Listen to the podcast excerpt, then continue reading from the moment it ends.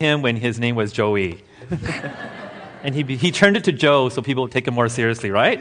But anyways, he's it's been a great relationship, and it's great being um, back at Living Hope Bible Church. Again, um, we were one of the uh, early people who founded the church um, twenty-five years ago this year, and it's amazing how God has blessed you with your own building. And it's so nice to have your own building, because you know the years of of bringing the trees in, bringing the piano in, bringing the chairs in week after week. And it's just a real blessing to be worshiped in this, um, the building you have today. So again, today, um, again, happy Father's Day to all you fathers out there as well. Um, again, let me introduce you to my family as well. If I have the slide up, again, my wife is here. My wife can stand up, please. This is Yumin. Yeah, okay. And um, I have a son, an eight-year-old son, a six-year-old son, Enoch, and um, a daughter named Sophie, who's four, and a one-and-a-half-year-old baby named um, Elijah as well. Oh, it's the wrong slide. Wait, that's that's not me. Can you go back to the beginning? This is the end of, go back to the beginning, yeah. Yeah, this is the, yeah. Yeah, okay. Just go back to the beginning, yeah. I realize, can you go back to the beginning? Yeah. Maybe, Vern, you can just do it back to the beginning. Okay, that's definitely not me. Okay. So again, I'm so thankful for this church who eighteen years ago uh, released me. Oh, there it goes. eighteen years ago, the church released me as a twenty-seven-year-old um, to release me one year to minister in China with O M F. And um, that one year lasted eighteen years. So that's been a long year. So again, uh, thank you for all your years of support. And I thank you for my mom who's here as well, that she's released me. She thought I was going away for one year, but it's been eighteen years. But the Lord has blessed me with a family in, um, in Singapore as well. And then for those who came to the Sunday school, you see all the work that I've been doing in the many, many years. But my most important work is really being a father. Yeah, we believe in our church that um, discipleship is not a program in the church. It's not teaching. Discipleship and spiritual begins in the home. That is really the primary place it starts. And and I realize in this day and age, um, it's being harder and harder um, to parent children these days. It's the times we live in, and especially now, Um, the, even though research says the role of the father is so important, but the fact that we we have redefined marriage as genderless marriage or even same-sex marriage, by by the fact that you're saying same-sex marriage, you're already saying a family does not need a father. So in this day and age, it's really important that we talk about fathering, especially from the biblical perspective, because the world gives a different answer. And I want to give you a little survey of how important this um, biblical Um, thing is, there's two homes. One home is a single mom raising up her child, and home B is an intact family with two children. So research shows which one of these families will have a greater risk of children that will go into delinquency, like drugs, alcohol, premarital sex, all these things. Which of the family will have a greater chance for their children um, to turn out unhealthy habits? And there's home B here as well. Research shows who thinks it's home A? Raise your hand. Who thinks it's home B? Okay, most people will think it's home A. But research shows, there's one research that shows in home A, thirty percent of the children in home A with a single mom will go into delinquency. Okay, but in home B, we find sixty-eight percent of Um, sixty-eight percent of children from this family will go into delinquency. And people are so shocked. It's like, why would home B, with a father, would their children go astray? And there's one thing I forgot to mention in this survey. The difference between home A and home B is not only there's not a father in home B, but in home B, it is emotionally distant father. An emotionally distant father. So this research shows it's not only the father needs to be present in the family, but a father who is not present in the family is actually worse than not having a father at all. So this goes to show you that fathers really need, it's a wake-up call for fathers today, that they need to be really invested emotionally with their children as well.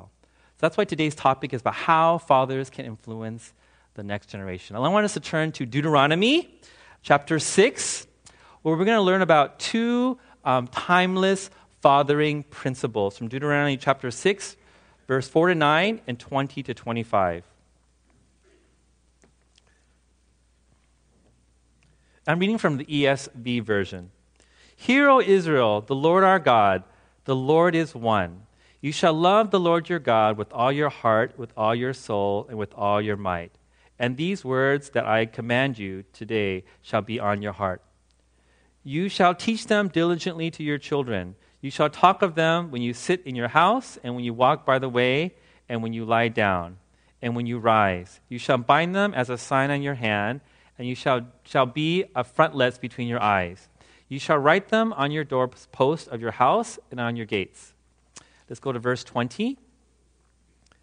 When your son asks you in time to come, what is the meaning of the testimonies and the statutes of the rules that the Lord our God has commanded you? Then you shall say to your son, we were Pharaoh's slaves in Egypt, and the Lord brought us out of Egypt with a mighty hand. And the Lord showed signs and wonders, great and grievous, against Egypt and against Pharaoh and all his household before our eyes. And he brought us out, of, out from there, that he might bring us in and give us the land that he swore to give our fathers.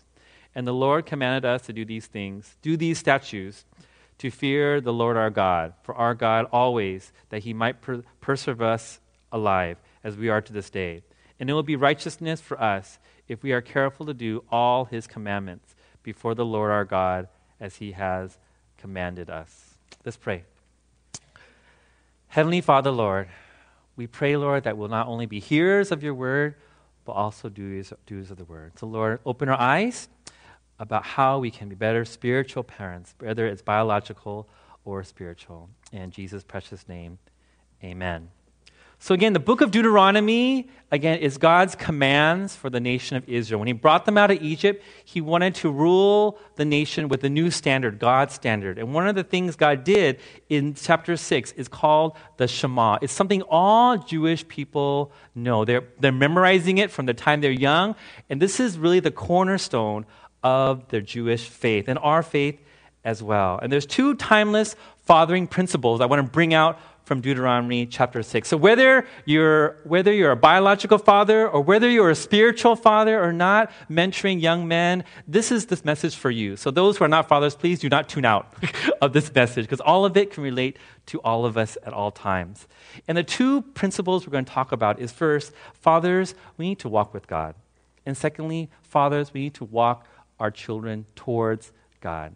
So let's look at verse four to six. Verse four, it says, Hear, O Israel, the Lord our God, the Lord is one. You shall love the Lord your God with all your heart and with all your soul and with all your might. So this passage begins with the word you. He's talking to parents. So he's saying the first thing we must realize as fathers is that fathering begins with our own walk with God. If we are not walking with God, then we cannot expect our children to walk with God. We, my principle in life, we cannot give what we do not have. And the Bible says here that we must, as fathers, love the Lord your God with all your heart, with your soul, with all your mind. The emphasis here is we should love God, and there, there's three times the word all. All our heart, um, all our soul, and all our might. All of these things matter. We're supposed to love the Lord our God with all our heart and soul. All our being should be loving God. And the word might is all the things that God has given to us, all the talents, all the resources he's given to us. All of us need to be centered around God. And this is the primary thing that God has called us to do, is to love God and to love God first and to make him primary in our life. Jesus talked about this as well. Seek first his kingdom and his righteousness, and all these things will be given to us as well.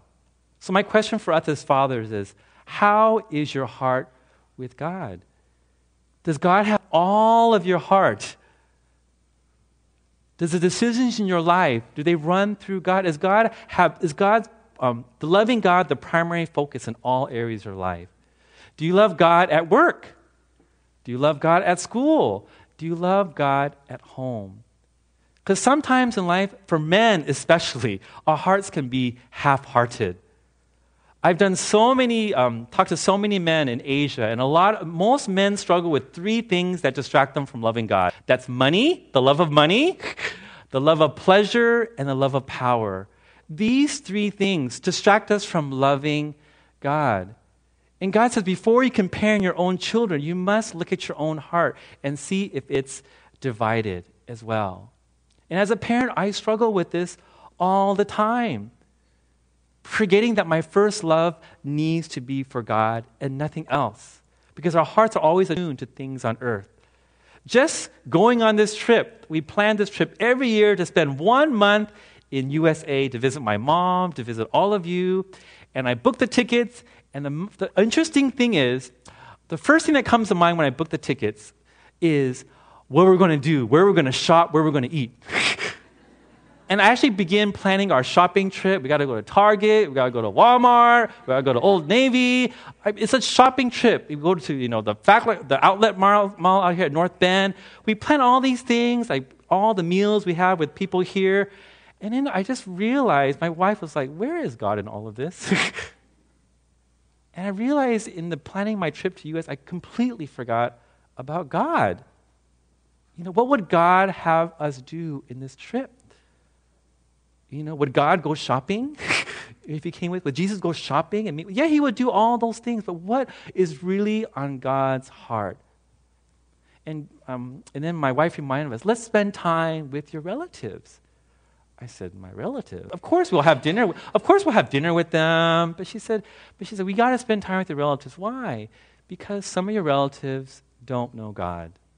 Some of them don't know Jesus. And at that moment, I was thinking, that's right.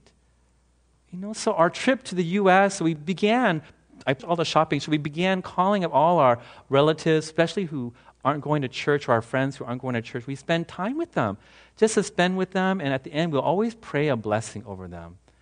And this is just a way of reprioritizing God in my life, making him the center of all the things that we do.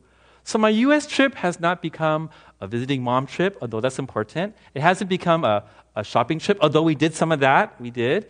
Um, it hasn't become just meeting my friends from church. But in a sense, it's become like a mini mission trip. Isn't it correct? You know, everywhere we go, fathers, is an opportunity to love God and to love his people. And I think, guys, we always forget this, that we should need to love God with all our heart, our soul, and our mind, because so many things get in the way with us. And I feel that this is a fundamental thing that, fathers, we need to hear, and we need to recommit ourselves, recommit our hearts back to the Lord. So not only does God want us to have a love for him, he wants to have a love for his word. Look at the second part. Look at verse six. It says, and these words that I command you today shall be on your heart. Not only is loving God first important in walking with God, we must love God's word. And it's very clearly here that when we love God, we will love his word. And it says the word needs to be written on our hearts. So it needs to go from our head down to our hearts. So what God, what it says in God's word needs to be internalized in our values, in our behavior.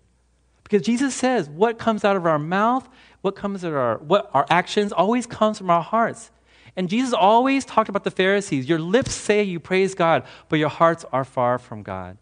And again, that's something, men, we have to realize. It's really to internalize God's word into our heart through reading God's word daily and memorizing it as well. So men, how do we walk with God consistently? How do we keep our spirit? How do we deepen our love for God? How do we deepen our walk with God? And it takes more than just coming on Sunday. And I believe for men especially, we need to be in mentoring groups. We need to be in accountability groups with other men. I'm so glad to see that there's a men's fellowship here. And I'm glad. I hope you do more than just eating together. But I hope when you meet with other men, you're asking each other, how is your walk with God? And it, so it, it kind of points you in the right direction. I had lunch, I had breakfast with Pastor Joe last week, and I really appreciate it. He asked me about my family, he asked me about my ministry, but the most important question Pastor Joe asked me is, Andy, how is your walk with God? And I began to share how my walk with God, my struggles. And these are the kind of conversations I hope Living Hope Bible Church can have, that you can ask each other, how is your walk with God. And it's sometimes amazing. We can go through weeks and weeks of church life doing many things, but we don't know what's happening in the heart of people. So ask each other questions. Here's a picture of uh, my mentoring group. Again, my church really emphasizes mentoring and discipleship. So every month I meet with some leaders and their wives in my house, and we, we, we have dinner together, and we always go around sharing about how our walk with God is. Okay, you can forward it yourself, please. Go to the next one. Um, how the mentoring group is. And I invite some leaders in our church to join this uh, mentoring group as well. And we go around, we have dinner, and each couple shares how what they're learning from God's word and how they're growing in the walk with God.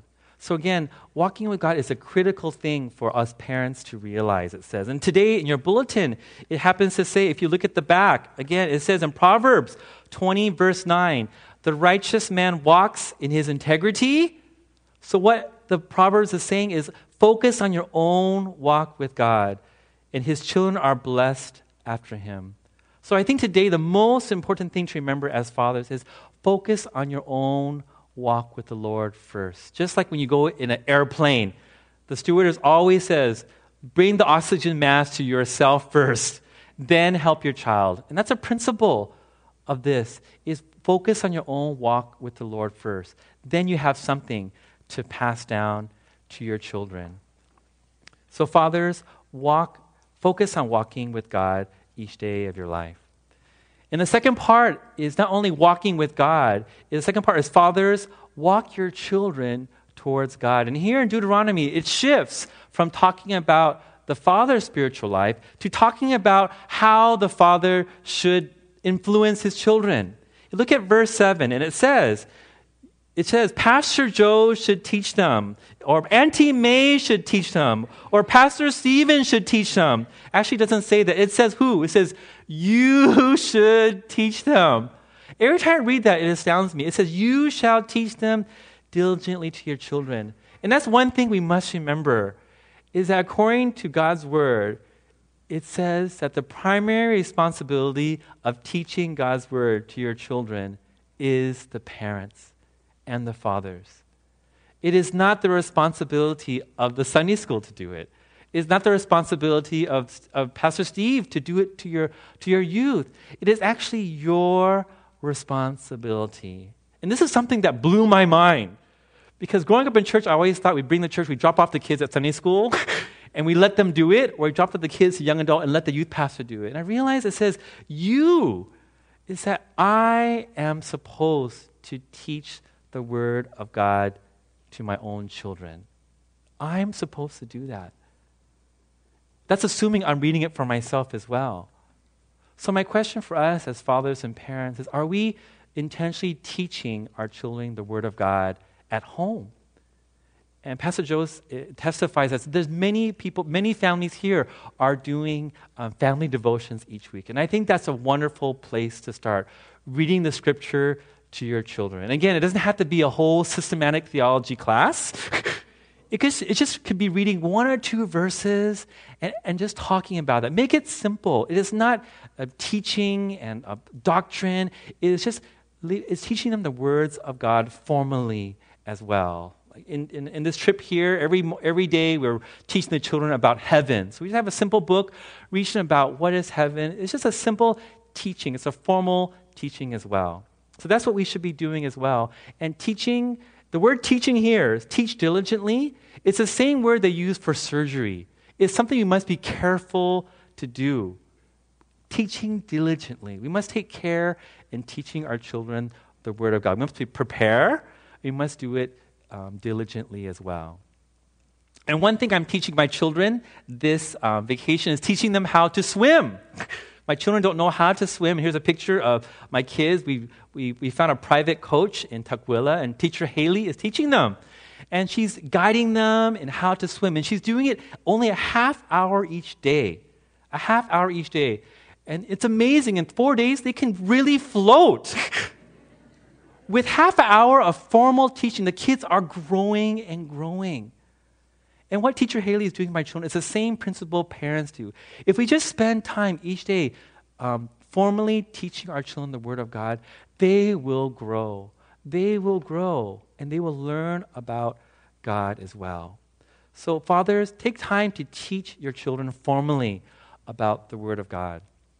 But sometimes we just do formal family devotion. I have nothing against, nothing against family devotions. I have nothing against that. But sometimes I feel when we do Sunday school, uh, family devotions, I, I feel like it just separates God from the rest of the life. Like we do the devotions and then we go on to the rest of the day. And in verse In verse seven, the second part, it talks about not only teaching, it talks about something else parents should do. It says, you shall, and you shall talk of them when you sit in your house, when you walk by the way, and when you lie down, when you rise. So that's really interesting. Moses is saying you shouldn't just teach your children formally, you should also talk about God in everyday life. Talk to your children informally about God throughout the day. And personally, I think this is more powerful sometimes. Those teachable moments. It's about talking about God when they are walking, talking about God when they're lie down, when they rise. Basically, throughout the day, you try to bring God into the conversation. And that doesn't mean like throughout the day in the car, let's take out our Bibles. I pick you up from school, let's take out our Bibles. No, no, no, that, that's not what I mean. It's just talking about using life to illustrate God. Jesus was a master at this, right? Jesus, when he was with the disciples, look at the birds of the air. And he uses that to talk about how God cares for us. Or look at this tree. Or look at the farmers. He uses life to talk about God. And I, when I first read this, I'm thinking, how am I going to do this? Because I don't know what's going to happen during the day. But the more I practice, I just think about, where is God in every part of the day? How can we bring up God every part of the day? So yesterday we went to a strawberry festival in, in Imbirian. And as we were walking back, it started to rain. And the moment we got in the car, it started pouring rain. And I said, wow, I'm so glad it didn't rain on us. And I thought, this is a good moment to bring God into the conversation. And I turned around and told my children, isn't it good that God stopped the rain so we can get into our car? Otherwise, we'd be soaked, soaked wet. And the children says, yes. So it's this teachable moment. And especially when we're stressed as parents, it's a wonderful time to bring God in. I know it's so hard. I know one time I was driving um, the kids to school in the morning, and getting the kids ready in our family is like a death march. You know, getting all three kids ready to get in the car and get to school on time is a death march. Okay, and it's so stressful. Everything has to happen perfectly for us to get to school on time. And I remember one time uh, I went to the car. I was you know, dragging my kids to the car. Hurry up, hurry up. Get into your seats, get in your seats. And then my son says, Papa, something's wrong with the tire. And I said, there's nothing wrong with the tire. Get in the car. There is. It's flat. I'm like, what?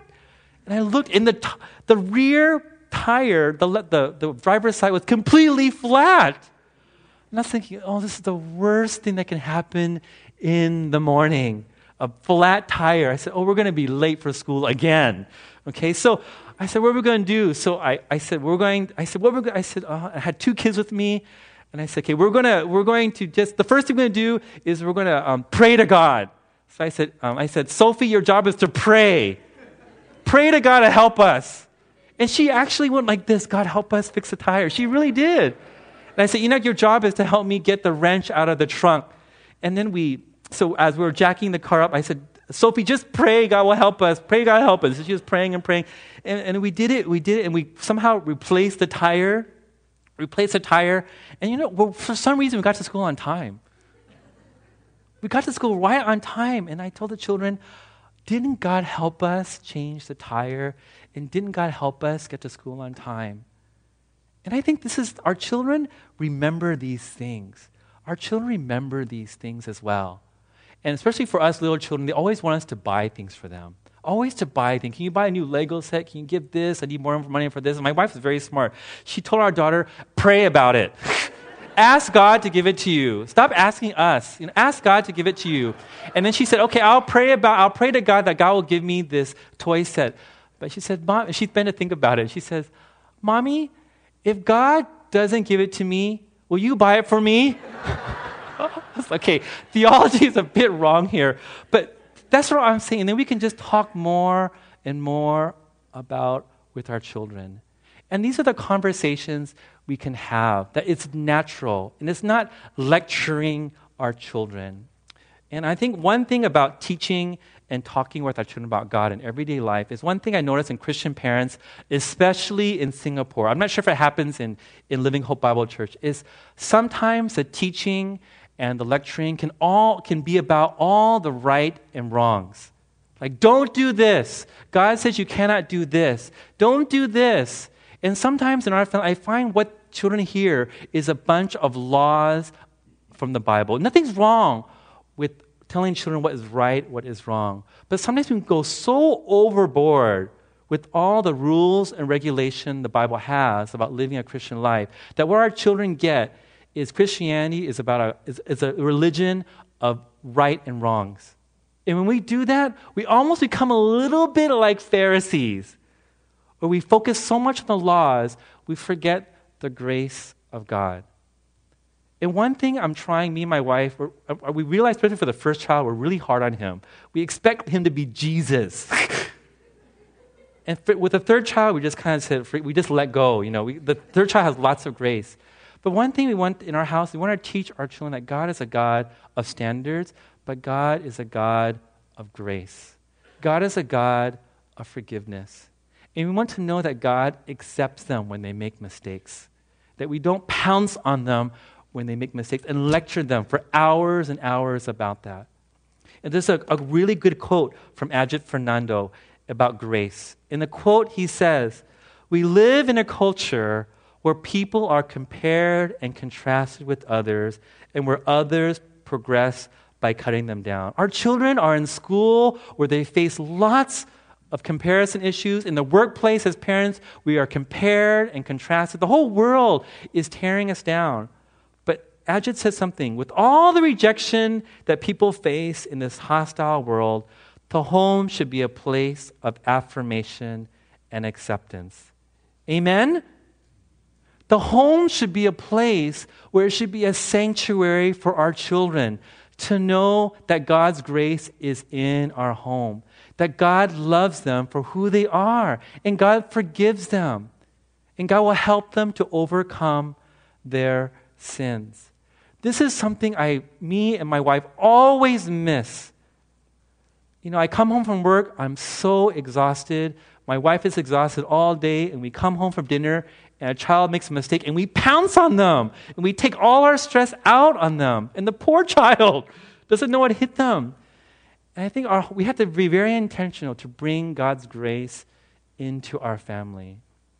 And if children cannot find acceptance in the home, they're going to find it somewhere else. And that would be the greatest mistake we can ever do, is that children do not feel accepted by their own father, by their own parents. And I do a lot of counseling in Asia, and I, I talk to countless men who say their, their fathers are so hard on them. They could never please their dads. They never live up to their God's expect. They never live up to their father's expectations. They're never, ever good enough. And their dads are like elders in the church, you know, leaders in the church. And I think what's happened is they held their children to such high standards, they could never live up to them. So they, so they grew up with a sense of, I'm not good enough. So, and they don't want to come home. They don't want to spend time with their family. And who blames them? Their family has been, a, their home has been a place where they are condemned. But, but today, fathers and parents, I really try, I probably, my burden is that our house can be a home that children can find acceptance and affirmation, because they won't find it anywhere else in the world. So I pray that we can teach them and talk to them about the laws and regulations, but we always have time to talk about the grace of God in their lives. So fathers, walk with your children through teaching them, through talking with them, and in verse eight and nine is really through modeling God's word. Look at verse eight and nine. It talks about, it's a very strange, after it talks about, you know, teaching and talking, and then it says, you shall bind them as a sign on your hand, and you shall be as frontlets between your eyes. You shall write them on your doorposts of your home and your gates. Okay, so back then, during those times, there's a picture of them. Back then, the Jewish people, um, you know, that they wanted to bind the words, so they actually write the words of God on a very small piece of paper, and they, they bind it to their forehead. They literally did what it says, bind to their forehead, and then they wrap the word of God around their arm, and then they, they put it on their doorpost in their house, okay? The, so the purpose of this was because it's on your head and on your hand, it will remind you to live out God's word. It reminds you to live for God's word. So when you come home, you see God's word on the doorpost, you are to live out God's word. It's a visual cue. So I'm thinking, how does that relate to us today? You know, does it mean tattoo Jesus loves me on your arm? You know, I don't think so. Does it really mean uh, wear a, a cross around your neck that says a cross, or to pull, to put Bible verses in your car, to put Bible verses all over your house? You know, I... I do think it says that, but I really think that's a deeper meaning, because it says bind them on your head and your hands. And I think what Moses is saying here is not just literally putting, gluing the God's word on your head, but really living out God's word to your children, living out God's word. So when people see you, people see God's word in you. Does that make sense? That you don't have to have a verse on you. You don't have to wear a t-shirt that says, I love God. That when people see you, they know God's word is living in you. You represent the living word of God. And that's the greatest thing we can do for our children, is living out God's word in our life. Because children don't really hear what we say sometimes. They see what we do. So um, for parents and fathers, really live out God's word. Let them see how much you love God's word in your life. And for me as a pastor, we are very, very busy. And I, I have to confess authentically, last year I was so busy. I, didn't, I, I, I was so busy with flying overseas and doing so much ministry. I really neglected loving God's word. And I began to only look at God's word to prepare a sermon or to do a Bible study. I'm sure no one in Living Hope Bible Church ever does that. I'm sure you, but in, but in my situation, I was just looking at God's word just to preach or just to teach. You know, and I, I felt, and last year I said, it cannot continue this way. I must love God's word for my own good. So last year, I again, I again, I bought a journal. Okay, I'm not, I bought a journal. Someone gave me this journal. I would never buy this color. Someone gave me this journal. And then I decided this year I'm going to read Um, the Old Testament, uh, read the whole Bible in one year. That was a commitment I made, just to read God's word and try to do it every morning. So in the morning, what I did is I'll try not to grab my cell phone and check my messages. I'll grab for God's word. And it was hard because I wanted to look at that phone real bad. But instead, I just try to hold on to God's word and write some verses in my journal. I try to do that every day. And um, one day, I was, as I was looking in my journal, I found someone had written in my journal. There's a picture of it. I couldn't believe it, but I looked. It was my son's handwriting. And I was looking at it. I'm like, what in the world? And I noticed my son had written Deuteronomy twelve eighteen, and it says, be careful to obey all these regulations I am giving you, so that may always rejoice before Lord your God in. Okay, it's not perfect. And I was thinking, why in the world would my son write a verse in this journal? And I began to think of it. And I think maybe because he saw me reading God's word. He saw me doing it. And so he wanted to be part of it as well. And when I read this, I was my heart was so blessed that my son knows that I'm trying to read the word of God and that he wants to be part of it. So he sees God's word in me. And I'm just so grateful that uh, my children can see that. I want to continue doing that as well. So walking your, ch- your children towards God involves teaching, involves talking, involves modeling. Um, but one thing that involves is, in verse twenty to twenty-four, is the last thing about uh, walking with God is t- through testifying about God. In verse twenty, it says, when your son asks you in time to come, assuming you're spending time with your children, you're building relationship with them, they are going to ask questions. They're going to ask questions. And when your child asks you a question, we need to be prepared to tell them about God. So in this instance, in chapter twenty, the son asks, What is the meaning of the testimonies and the statutes and rules of the Lord our God? He has commanded you. And this father is supposed to be ready. He says, then you shall say to your son, we were Pharaoh's slaves in Egypt. You're supposed to talk about our past, how before we were in bondage in Pharaoh. And then, then later, and the Lord showed signs and wonders, great and grievous, against Egypt and against Pharaoh and all his household before our eyes. That how God broke in, how God encountered the people, and how God released them from Egypt. And then verse verse twenty-three, and he brought us out from there, that he might bring us in and give us the land he gave us. So he talks about after God brought them out, he established them in a new land. So this person testified about how God, how they were a slave in Egypt, how God released them from slavery, and how he was leading them to a promised land. He was testifying about what God had done in their life. In many ways, he was talking about how God saved them. How God saved them. How God saved them from slavery, how God broke into them, and how God was leading them. And this is something our children need to know. The children need to know our own testimony. Our children need to know how we were as slaves, how we were before we were Christians, and how God met us, and how God is leading us in the future. We need to tell our children God's story in our life. We need to tell our children how God met us in testifying about things in God. And I try to do that, you know. I try to tell, every time my son makes a mistake, like, you know, he he he, he tells a lie or he, he does something wrong, I will try to think about when I was a child. I say, no, when I was your age, I also did the same thing. You know, but you know, I said, but God helped me. God helped me, and he led me out of it. So it's testifying about how God worked in your life. And I think we, we live in a world where our children need to know that we are authentic models. They just don't listen to what we say. They have to see where we, whether we have experienced it or not. So I think as fathers, we need to share what Christ has done in our life and give them a picture of what God is doing. And one thing, as Pastor Joe, he kind of spilled the beans, but it's okay, about how, you know, our family has been living in Singapore for for thirteen years. You know, our children were all born in Singapore. All they know is Singapore. You know, but I've been trying to tell them, you know, one day, you know, God may lead us out of Singapore.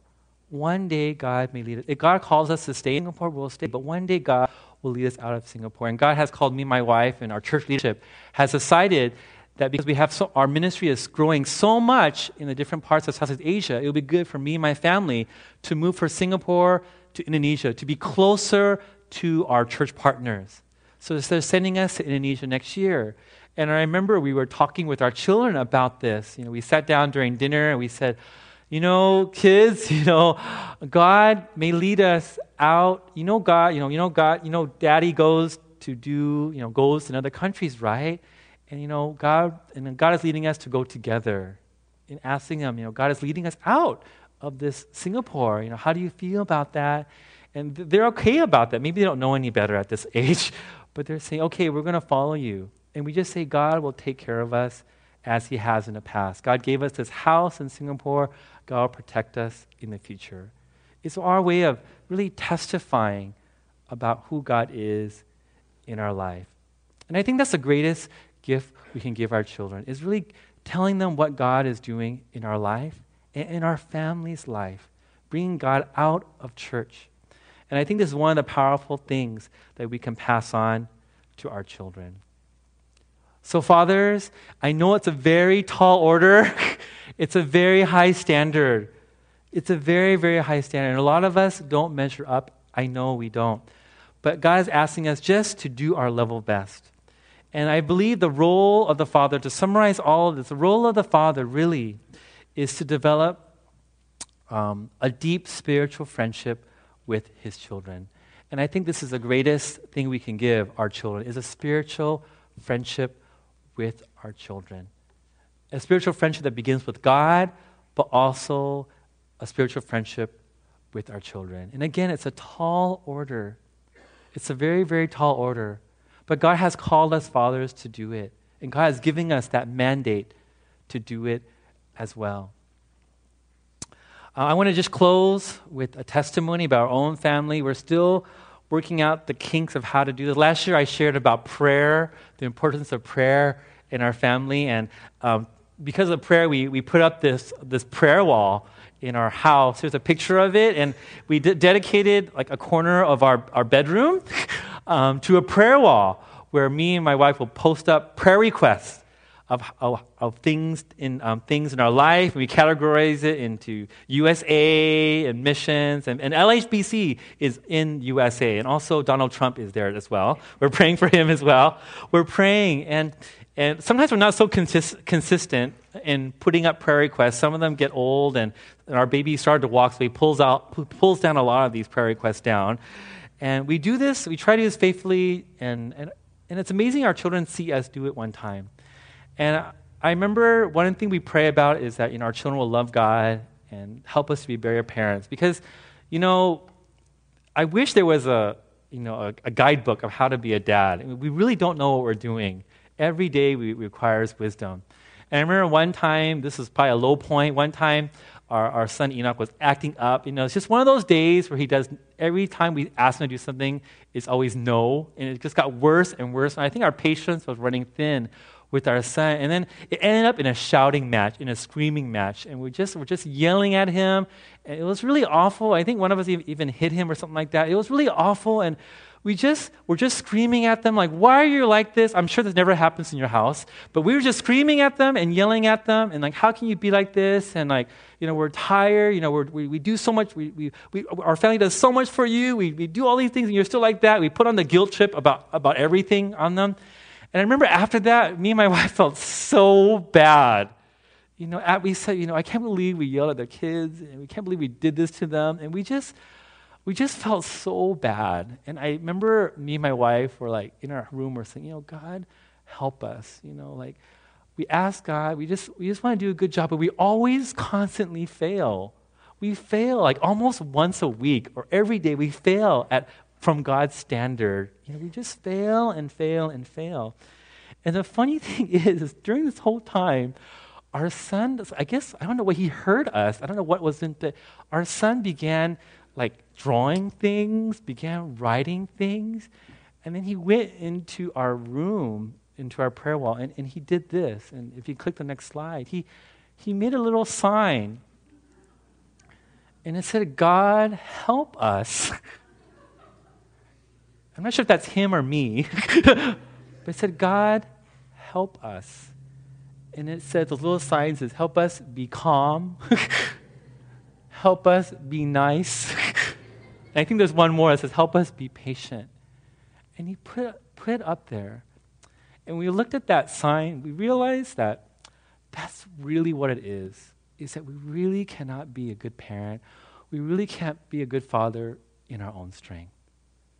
Is that we really need God's help to parent our children and to bring them up in the way of the Lord. May God help us, especially fathers, to rise to be the spiritual leader in your home. Let's pray.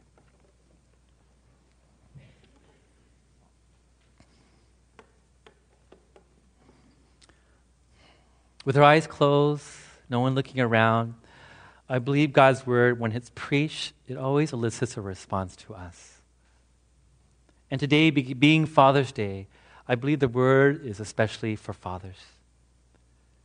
To return to walking with God and return to walking our children towards God. And many of us fathers here are at different stages. Some of us fathers have young children. Some of us fathers have teenage children. Some of us have children that have already left. But I pray today that God has spoken to us. And my prayer for us, fathers, is will you recommit to ask God to help you? God, help you to build a spiritual friendship with your children. Maybe you have not been walking closely with the Lord. Maybe you have been talking with your children about God outside of church. But today, God has convicted you, saying, Lord, I want to walk with you. I want to, I want my children, I want to walk my children to you. And I confess I could do a better job, but I need you to help me. I can't do it on my own strength. If that is your prayer today, you say, Lord, help me. Help me walk with you more closely. Help me walk my children more closely to you. I'm going to ask you just to raise your right hand before the Lord. Just to raise your right hand as a sign of dependence, saying, Lord, God, help me. If that is your prayer as a dad, just raise your right hand today. That God will help you today. Either walk with the Lord more closely or walk your children towards God a little more intentionally. If that is your desire as a father today, just raise your right hand as a recommitment to Him and His Word today.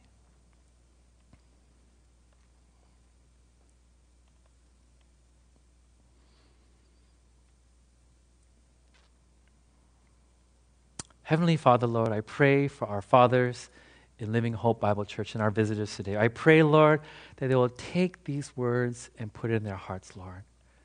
That they will find other fathers, Lord, that can hold them accountable for walking with you, Lord. And I pray, Lord, that these fathers can personally teach and talk to their children about God. Give them wisdom to, to bring God into the conversation throughout the day, Lord. So their children can walk with God, Lord, and their children can be faithful and be disciples of you in the future, Lord. Thank you, Lord, for your word today. We honor the fathers, Lord. It is a, it is a privilege, Lord, that you've given us this task to disciple our children and to disciple our families, Lord. In Jesus' precious name, amen.